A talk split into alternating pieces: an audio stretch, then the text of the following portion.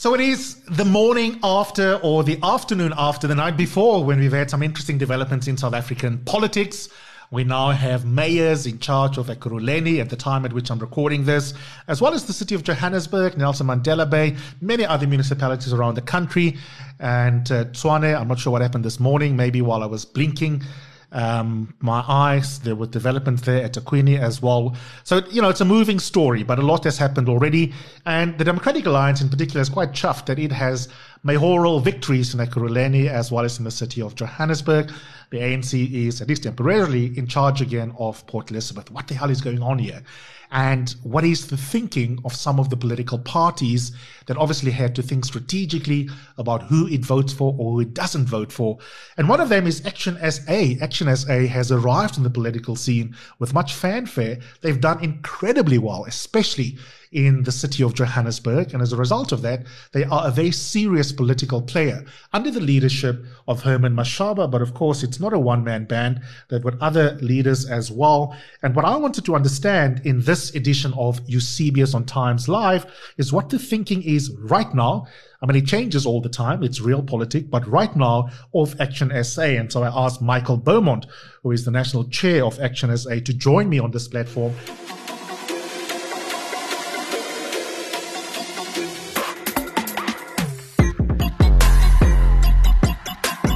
You're listening to Eusebius on Times Live.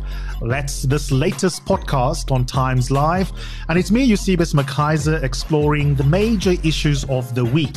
That means you're going to hear a lot of law, politics, and ethics, how they intersect, and how important these stories are in the life of all South Africans.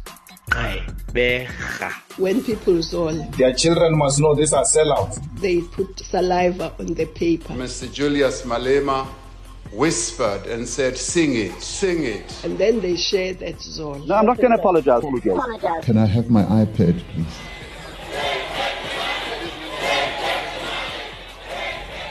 So they stole it.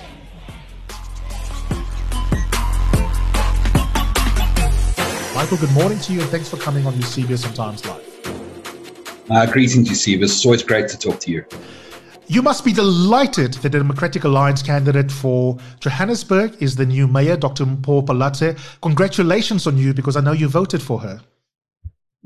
I think what we're most delighted about, Eusebius, is the fact that the ANC does not have a mayor in all of these municipalities. So while we are certainly happy that the DA holding the mayoralty would be the lesser of those two evils, it's certainly not something that we rejoice. How do you feel about the DA? Your your leader described the Democratic Alliance over the weekend as not trustworthy and basically told the country that they would see their comeuppance. He will show them what he does as Herman Mashaba to people who quote unquote double cross him. Do you feel the same? Does your party feel the same as we speak right now about the DA? Well, I don't think it's even just a matter of me or our party. That statement was one consistent with the views of all the multi party coalition members because that double crossing that was referred to by Herman Mashaba wasn't a personal one against him as an individual, wasn't a personal one against Action SA. It was against four or five political parties that were trying to work together with the mutual interests of number one, ensuring the ANC does not assume power in these municipalities.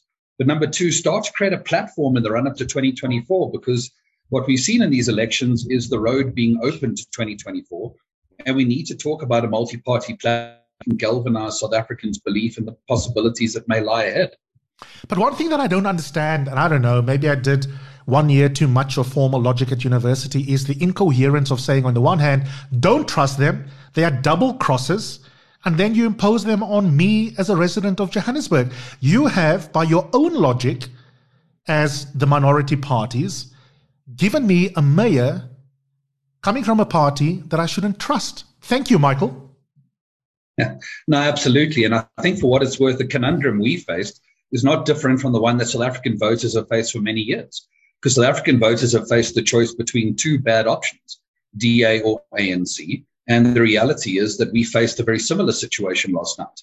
Because if we had gone ahead and put forward our Action SA candidate as envisioned, the following would have played out, you see this. We would have probably defeated the DA in round one, and it would have ended up as an Action SA ANC two way heat in that scenario, the DA has been very clear they will not support any arrangement that involves any other party coming through the back door, and therefore they would have abstained and given the city to the ANC. So while I may share a number of reservations I have when it comes to the DA and its trustworthiness, in comparison between the two, the ANC controlling Johannesburg would have been a greater evil.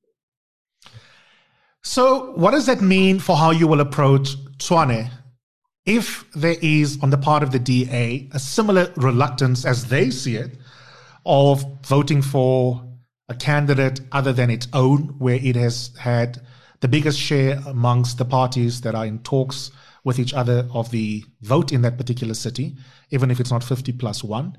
Are you therefore going to capitulate and have the same refrain for the sake of getting rid of the ANC? Ach, shame, man. You know, let's just vote for the DA candidates. Is that going to happen in Tshwane? It is going to happen in Tshwane. We are going to support the DA. We are going to keep the ANC out of that municipality. But I think there's an important part of this conversation, Eusebius, that we also see as quite strategic. And that is if the DA's approach to negotiations has been, in our view, unacceptable so far, the fact that they are now being placed in minority coalition arrangements without written agreements, the very thing they said they did not want, mm. we are putting them there and saying, now perhaps you'll negotiate with us. And I think from that point of view, it is a point of strategic, uh, you know, coalition negotiations where they now need to approach us, and we need to co- uh, coalesce around a set of service delivery ideals very quickly. If that doesn't happen, realistically speaking, you understand governance. What are the implications for things like budget votes? If the DA is not interested the morning after in belatedly doing what he didn't do five days ago in terms of detailed agreements on things like, for example, voting patterns, Sure.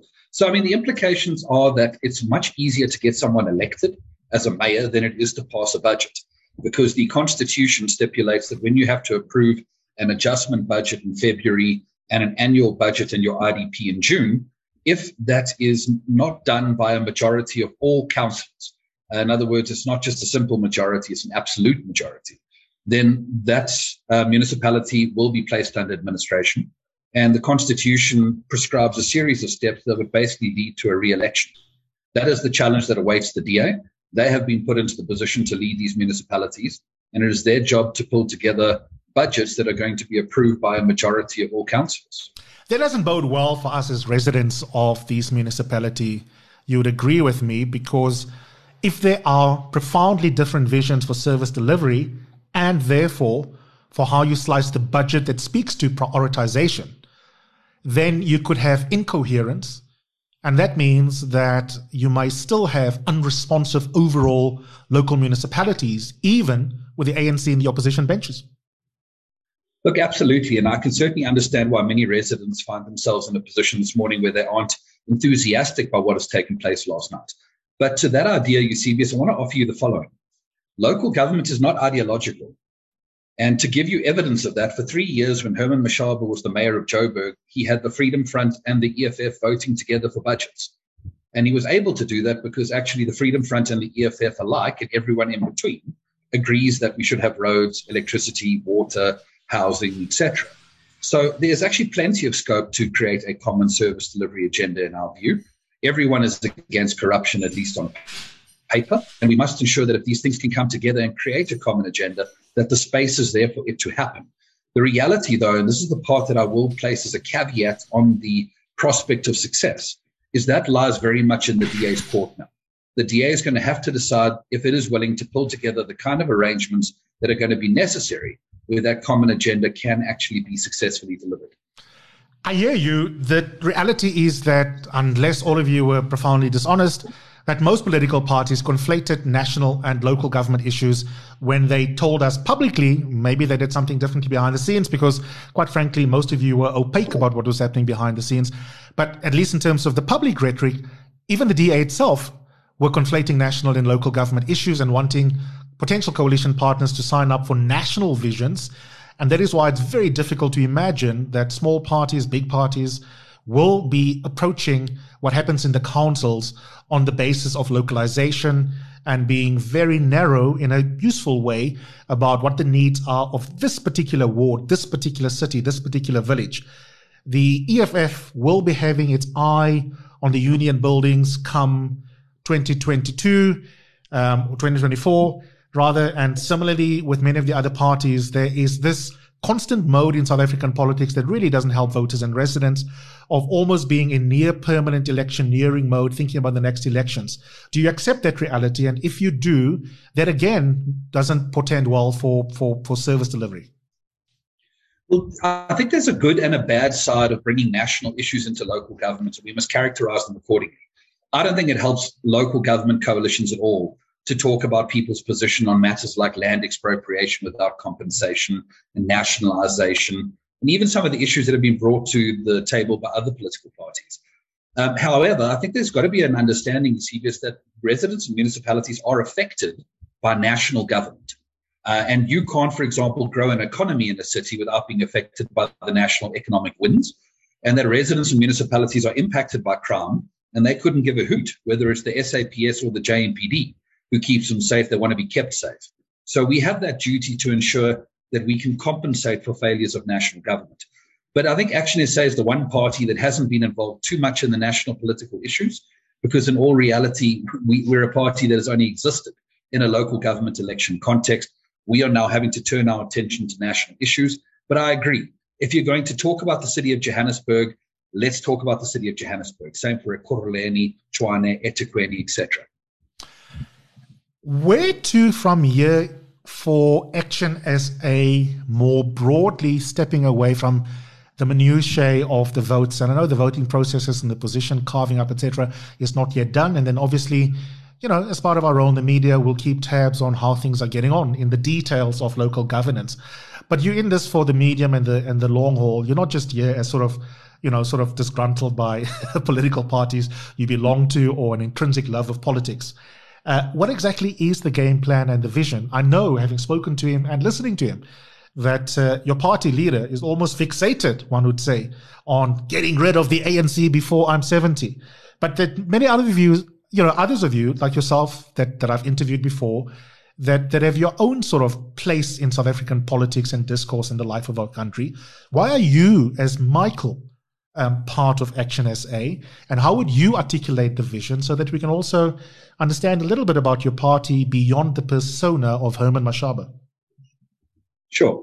So, I mean, I think the reality, Eusebius, is that Action SA has become a church of people who have basically had a look at the political system in South Africa, that have been involved in it perhaps as well, and have said that there's nothing available for them. Um, now, some people might not agree with that view. That's fine. That's their choice. But the people who have come to Action SA have taken that view. And we're carving out a political space that is quite unique from other political parties. Mm. And the fact that we are winning voting districts in suburbs and townships and CBDs alike already indicates that we're building the first real multiracial support base of any political party. And that's something that really does enthuse, enthuse us for the future because you can grow off that kind of a platform and there's huge potential. From our side, I think the biggest thing is that we have an enormous challenge facing us because when you're new and you're entering a local government election, that's the only horizon you're looking at. But obviously, we've now emerged, and there is another horizon, and that is the 2024 elections. So we have an enormous undertaking to ensure that we expand from the six municipalities in which we have operated into all nine provinces. That itself is going to be a very challenging task, but a task that we know we need to handle very carefully. And at the same time, we now need to become a party of, of national politics um, because the reality for a political party that is not yet represented in parliament you don't have that platform and you need to create it. So you need to be vocal on those issues and you need to position Action SA and its supporters on all of those important issues very carefully. Let's stay with the macro picture for a second. And how would you articulate the difference between Action SA and the Democratic Alliance and the level of ideation? And you can pick one or two particular policy areas or just broad political ideology. I spoke to a fellow columnist and you know fellow Times Live colleague of mine, Peter Bruce, on this platform a couple of couple of weeks ago, and he made an interesting point, uh, which was really a theory, um, which you know may or may not prove to be true. And he said, you know, Eusebius, actually, there's there's a lot of scope here. Let's be honest.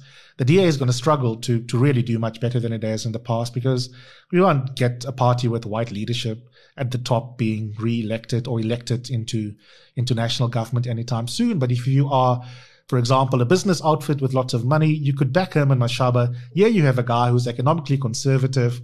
He's got business and capitalist convictions at heart, and he's black.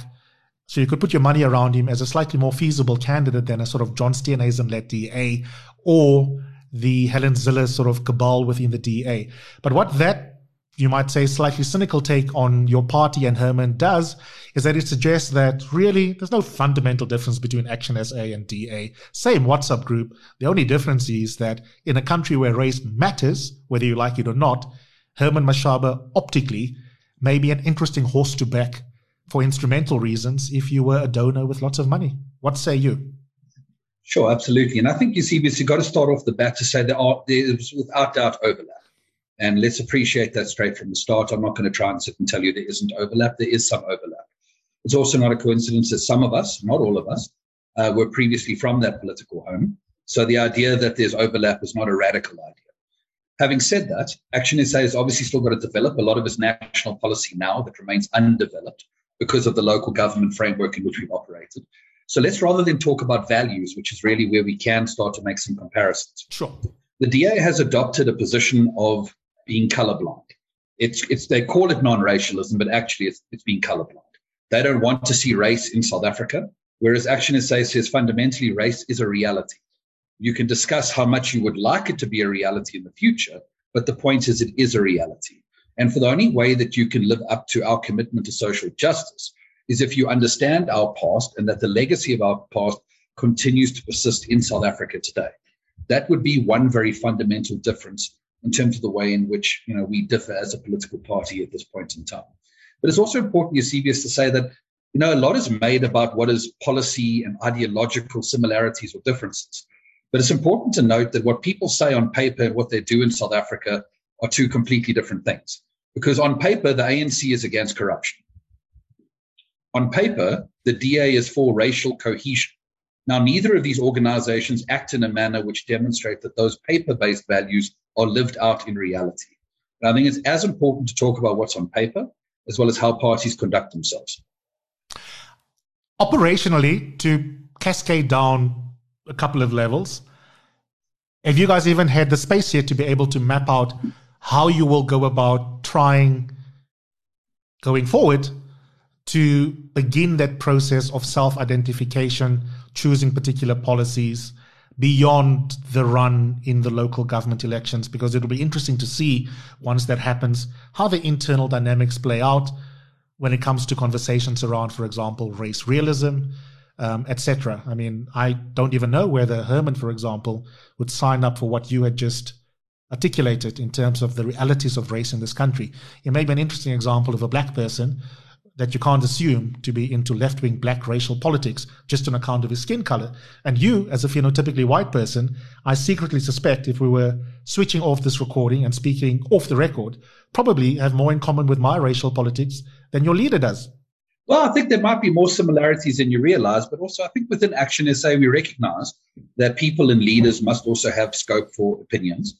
Uh, and we must continuously challenge one another. And I think one of the biggest challenges of a new political party is to ensure there is that environment. Because a new political party's most fundamental challenge is to become sustainable and to ensure its longevity. Because if you look at the graveyard of South African politics, there's many tombstones there from new political parties. Uh, part of that means we've got to create the space to disagree with one another. And I can tell you, Eusebius, even in the decision making process to see how we were going to vote in these councils, is it got robust. And I know robust is a political kind of euphemism, but I mean, it, it, was tough. We had eight, nine hours of meetings and, you know, people were getting hardcore with each other. But as a new party, if you don't have those kind of debates and discussions, you're in trouble. And that's the part that we would always like to avoid. It's eh, unfair to ask this question so early, but you are capable of robust engagement with me. So I'm going to ask it anyway, even though it's early in the life of Action SA. Do you think Action SA could exist without the larger than life persona of Herman Mashaba. I don't think that EFF could exist without Julius Malema. I think, to be frank with you, Eusebius, I don't think it could right now. And we need to be frank and honest about that. And I could sit here and tell you, you know, a nice PR line to the contrary. But the reality is, our brand is irrevocably tied up in Herman Mashaba. Uh, and this is something we recognize because we need to address it. And we're not going to address it unless we start by recognizing that. I do think we're developing a depth of leadership already, which we are starting to see that is going to help to go beyond that. I think when you've got people like Makhosi Khoza and Vytjie Mentor, you're already getting there. But I can tell you one of the roles we have is in developing our nine provinces now ahead of 2024 is to grow that pool of leadership. But it is an area of priority for me. I don't think a political party is sustainable if its brand is tied around one person. And this is what we need to diversify. Okay. Second last question, um, and this is just a sort of ad hoc issue that's come up in the media yesterday, but um, I just want to know what the facts are if you are familiar with them. It's really concerning to me as someone who works within the media space, this report of a freelance journalist having been elected as a PR counselor for Action SA uh, by the name of Edwin Ntshidi, um, who worked for Eyewitness News and has been sworn in as a PR counselor for the city of Johannesburg. That happened on Monday. And um, this is someone who has been covering the elections. Now, obviously, the media ethics part of this conversation is something that EWN must answer to, and they claim they were none the wiser. The guy wasn't um, straight with them. He himself hasn't answered to questions from the media and claims that the party has, you know, asked him not to. Um, but from your from your side, do, do you know this particular guy, and do you understand what what has gone on here? Because there is, on the face of it, a serious breach of media ethics here, not the kind of person that you should be proud to, to have in your ranks. Well, I mean, I don't know about that, Eusebius, and I think let's differentiate a couple of issues here. The fact that Action SA has called upon South Africans of all walks of life and have people coming into our political ranks from unlikely places to start the work to fix South Africa you know, the fact that we got members of the media coming to join us, I take a great deal of pride in. I think they've got a lot to contribute to this political. No, but you're missing you're missing the point with respect to uh, Michael. This guy was working for EWN as recently as the first of November, which means that he was not honest with EWN, and I would be very disturbed if he was honest with you that he is fully employed by EWN. Presumably, you knew that as a party, if not as an individual. But um, there's a conflict of interest there. I'm not I'm not talking about journalists not making it. I mean, if I wanted to become a politician tomorrow, I think that should be perfectly okay. There's nothing intrinsically wrong with with, with changing direction in life. In the same way in which you can join us in the media ranks, and I think you'd be an excellent broadcaster. Um, you know, so so that's not the issue. But the issue is dishonesty. You can't be proud of dishonesty. Well, I mean, I don't know if there's dishonesty on the table. Uh, I'm obviously hearing the but, story. But we know, we know, today. but but the following, no, we know, regardless of what he says. On my phone right now, I've got examples of his work as recently as the first of November as a journalist. Okay, so I mean, the point that I don't know and that I'm not party to Eusebius, and again, I think we're very open to hear any side of the story that we need to hear, and let's always put that on the table. Is if there is an allegation that the individual has acted unprofessionally I would venture that that particular allegation lies between him and his employer at EWN. I would go further to say that if there is the idea that he has reported on something in a manner which was uh, biased, then we must look at that, that allegation. But I'm yet to see that allegation. But if, intrinsically, Eusebius, I would say that the relationship between him and EWN is not something that Action SA is aware of in terms of you know conflicts of interest and that kind of thing and we're not aware of any allegation that he has conducted himself in an unprofessional manner. Will we be deaf to the idea that he may have done something wrong? No, we will always listen. But at this stage, this is what we know. Yeah, I don't want to pursue this too long because I, I, it was meant to be a minor issue. I'm just surprised that you're trying to tick for touch because it is not only about the relationship between EWN and this guy. Um, it's also a question of how do I feel as political leadership that I have in my rank someone who didn't tell me when he approached us, or we approached him to be on our PR list, that currently he's employed as a journalist who is on a political journalism beat covering the elections. You, you, you ought to care about the level of frankness he had with you, independent of what happened between him and his boss at EWN. And I'm suggesting to you it's not that we don't care. It's just we're kicking for touch right now because we don't have enough information to adopt a strong position. So, what are you doing? Are you investigating? Yes, absolutely. We will look into it. Okay. Then the last question, which is a you know question that that because things are still unfolding in real time, I think many of my listeners here on Times Live would be curious to know what's on the diary today for Action SA. Well, I mean, we're following the proceedings going on in the Tshwane Council chamber. Uh, so far, you'll be pleased to know there's nothing of great excitement. A lot of swearing councillors in and a game of hurry up and wait. Um, beyond that, we've obviously been observing the proceedings at the DA press conference, which we have been communicating about. Um, a lot of work going on to ensure we're communicating our position from last night and building that position out because it is an, a very difficult issue that we need to bring people along with us.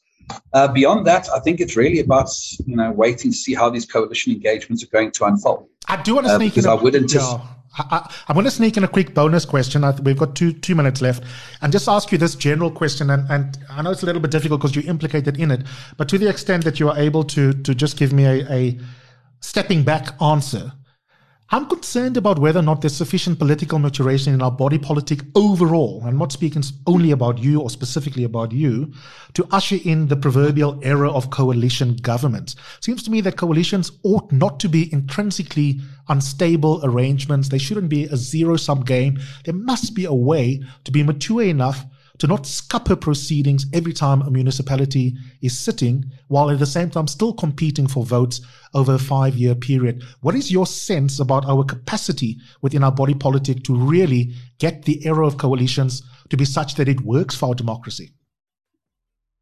Absolutely. So, I mean, you see this, I think, let's be honest, South Africa is a very young democracy, and the idea of coalition is really, really new.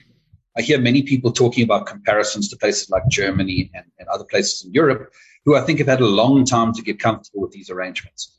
But I absolutely agree the maturity is not there in South African politics, and that has been on display for the last few days in, in full glory. And this is something that we are going to need to deal with. And I think the only good thing that I can offer in that regard is that the appetite for this to continue is gone. People are fed up and they want to see these things worked out. And I think political parties who are found culpable in the collapse of these arrangements to the detriment of service delivery are going to get punished severely. And I think you can always trust politicians to act in self interest. And for that reason, that is the one opportunity that lies ahead.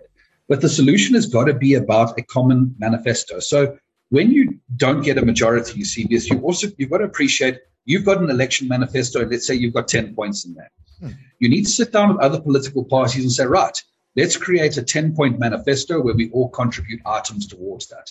And then you produce something that is no longer a DA manifesto or an Action SA1 or a ACDP one or whatever. It's a multi-party manifesto. And at that point, it has to lose the identity of the parties that comprise that arrangement.